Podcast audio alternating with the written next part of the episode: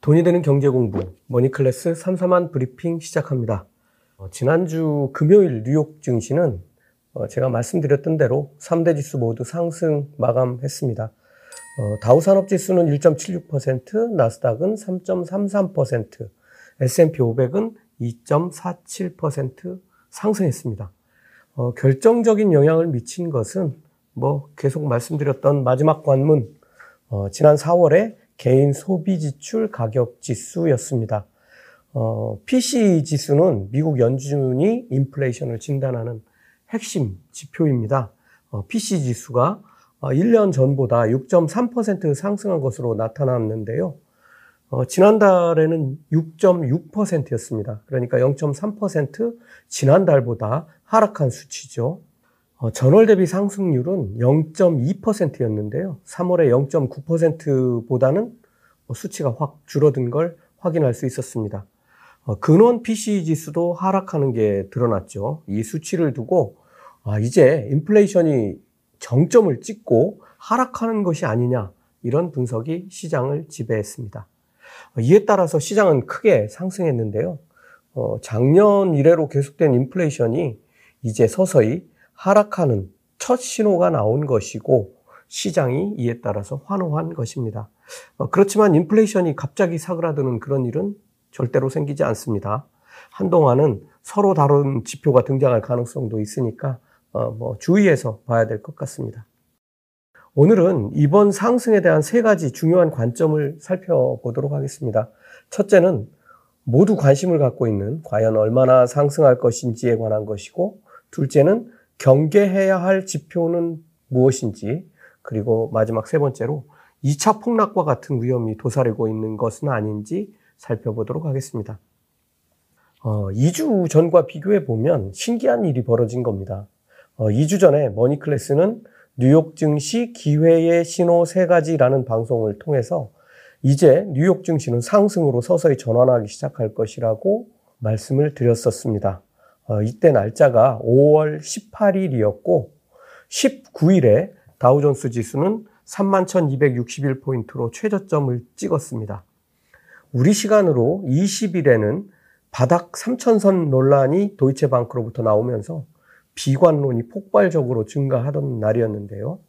머니클래스는 상승에 딱 한 표 이런 방송을 내서 어떤 구독자에게는 관점이 이상해졌다는 소리를 듣고 구독 취소를 당하는 재밌는 일이 벌어지기도 했습니다.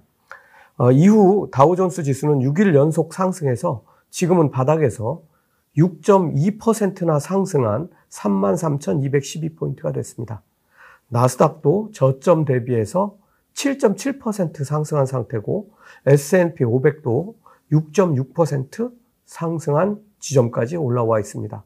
여러분들 느끼시기에는 지수가 거의 뭐 하루나 이틀만 오른 것 같이 보이시겠지만 한번 그 매일 일간 지표들을 한번 자세히 놓고 보시면 어, 머니 클래스에서 이제 상승 전환할 것이다라고 한 때부터 계속 올라왔다는 걸 지수로 확인하실 수 있습니다.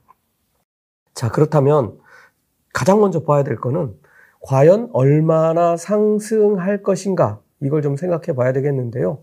지금 제가 말씀드렸다시피 어, 바닥에서 다우존스 지수는 6.2%나 올라왔고 나스닥도 7.7% 올라왔고 S&P 500도 6.6% 상승했다고 말씀드렸습니다. 아, 사실 어, 이게 얼마나 어디까지 오를지를 이런 하락장, 폭락장에서 맞춘다는 거는 상승 전환이 지금부터 시작이다라고 맞추는 것보다 훨씬 더 어려운 일입니다. 어, 그렇지만 대개 폭락장에서 상승 전환하는 패턴을 보면 어, 3분의 1 정도 복구됐을 때 매물이 쏟아지는 게 정상입니다. 어, 바닥에서 들어온 물량이 재차 하락할 경우를 대비해서 매물을 쏟아내기도 하고 바닥이었을 때도 팔지 못한 물량들이 3분의 1 정도 복구됐을 때 다시 지금을 기회로 보고 쏟아내는 것이죠. 자, S&P 500은 고점 대비해서 20%까지 하락했고 나스닥은 30%까지 하락했었습니다. 어, 그런데 지금 뒤돌아보니까 S&P 500이 저점에서 6.6% 상승했다고 말씀드렸는데 6.6%면은 20%를 하락한 걸 생각해 보면 거의 3분의 1 지점까지 벌써 올라온 거죠. 이미 물량이 쏟아질 상황에 직면한 겁니다.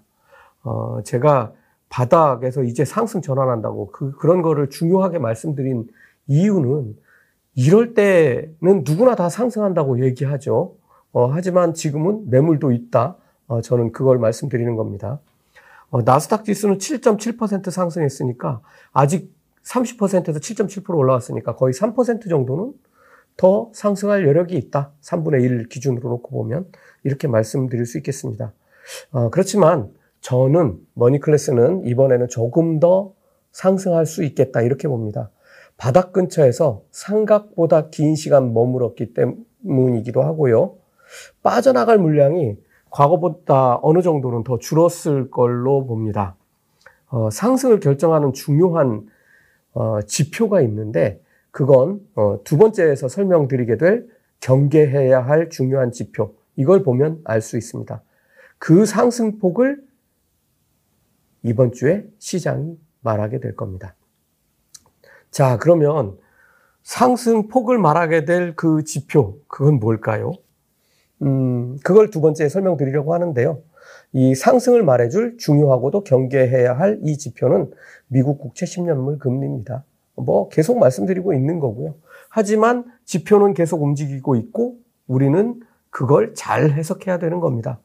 지표가 중요한 게 아니라 지표를 해석하는 게 훨씬 더 중요한 일이죠. 지금 미국 국채 2년물 금리는 2.48%입니다. 10년물은 2.74%입니다. 어, 여기서 10년물 금리가 2.8%에 가까워지면 시장은 다시 급속하게 위축되기 시작할 겁니다. 지금 드린 말씀을 잘 기억하셔야 됩니다. 여기서 10년물 금리가 2.8%에 가까워지면 시장은 다시 급속하게 위축되기 시작할 겁니다. 이보다 더 보수적으로 보는 전문가들도 있습니다. 어, 이 사람들은 2.75%만 되어도 시장의 압박이 될 것이라는 주장을 하는데요. 지금 2.74%인데 2.75% 이건 뭐 지금이라는 얘기인데 어쨌든 지금 수치가 거의 그 수준입니다. 뭐 계속 하락만 했는데 이게 어떻게 된 일이죠? 좀 이상한 사람들입니다. 제가 볼 때는 10년물은 최근에 2.6%대에서 어, 2.8% 아래에서 움직였습니다. 밴드가 2.6에서 2.8 정도 됐다는 얘기입니다. 어, 저는 이 정도를 10년 물이 주식시장에 영향을 별로 주지 못하는 적절한 금리 수준이라고 생각합니다. 이걸 유의해서 보시라는 말씀을 드립니다. 한 가지 더 봐야 할 것은 2년물하고 10년물이 계속 금리 차를 확대하는 것인데요. 잘 생각해 보시면 불과 얼마 전만 해도 금리가 둘이 역전되는 걸 경험을 했었는데요. 이걸 경기 침체다. 이렇게 해석을 하면서 논란이 일었었는데 지금은 정반대로 가고 있습니다. 이건 2년물이 10년물보다 더 하락해서 생긴 현상입니다. 그러니까 2년물의 하락폭이 10년보다, 10년물보다 더 커서 둘의 격차가 더 커졌다. 이렇게 보시면 되는데요. 앞으로 대폭적인 하락이 생기진 않겠지만 금리 차가 확대되면 소매금융을 하는 은행주에 대한 관심을 계속 유지하는 것이 좋은 전략으로 보입니다. 조달금리하고 대출금리 차가 벌어지면 은행들의 수익성은 좋아질 게 뻔하고 주가에도 반영될 것이기 때문입니다. 제가 추천드렸던 웰스파고를 기준으로 보면 어, 제가 추천하던 날을 기준으로 바닥 대비해서 이미 10%나 상승한 상태입니다.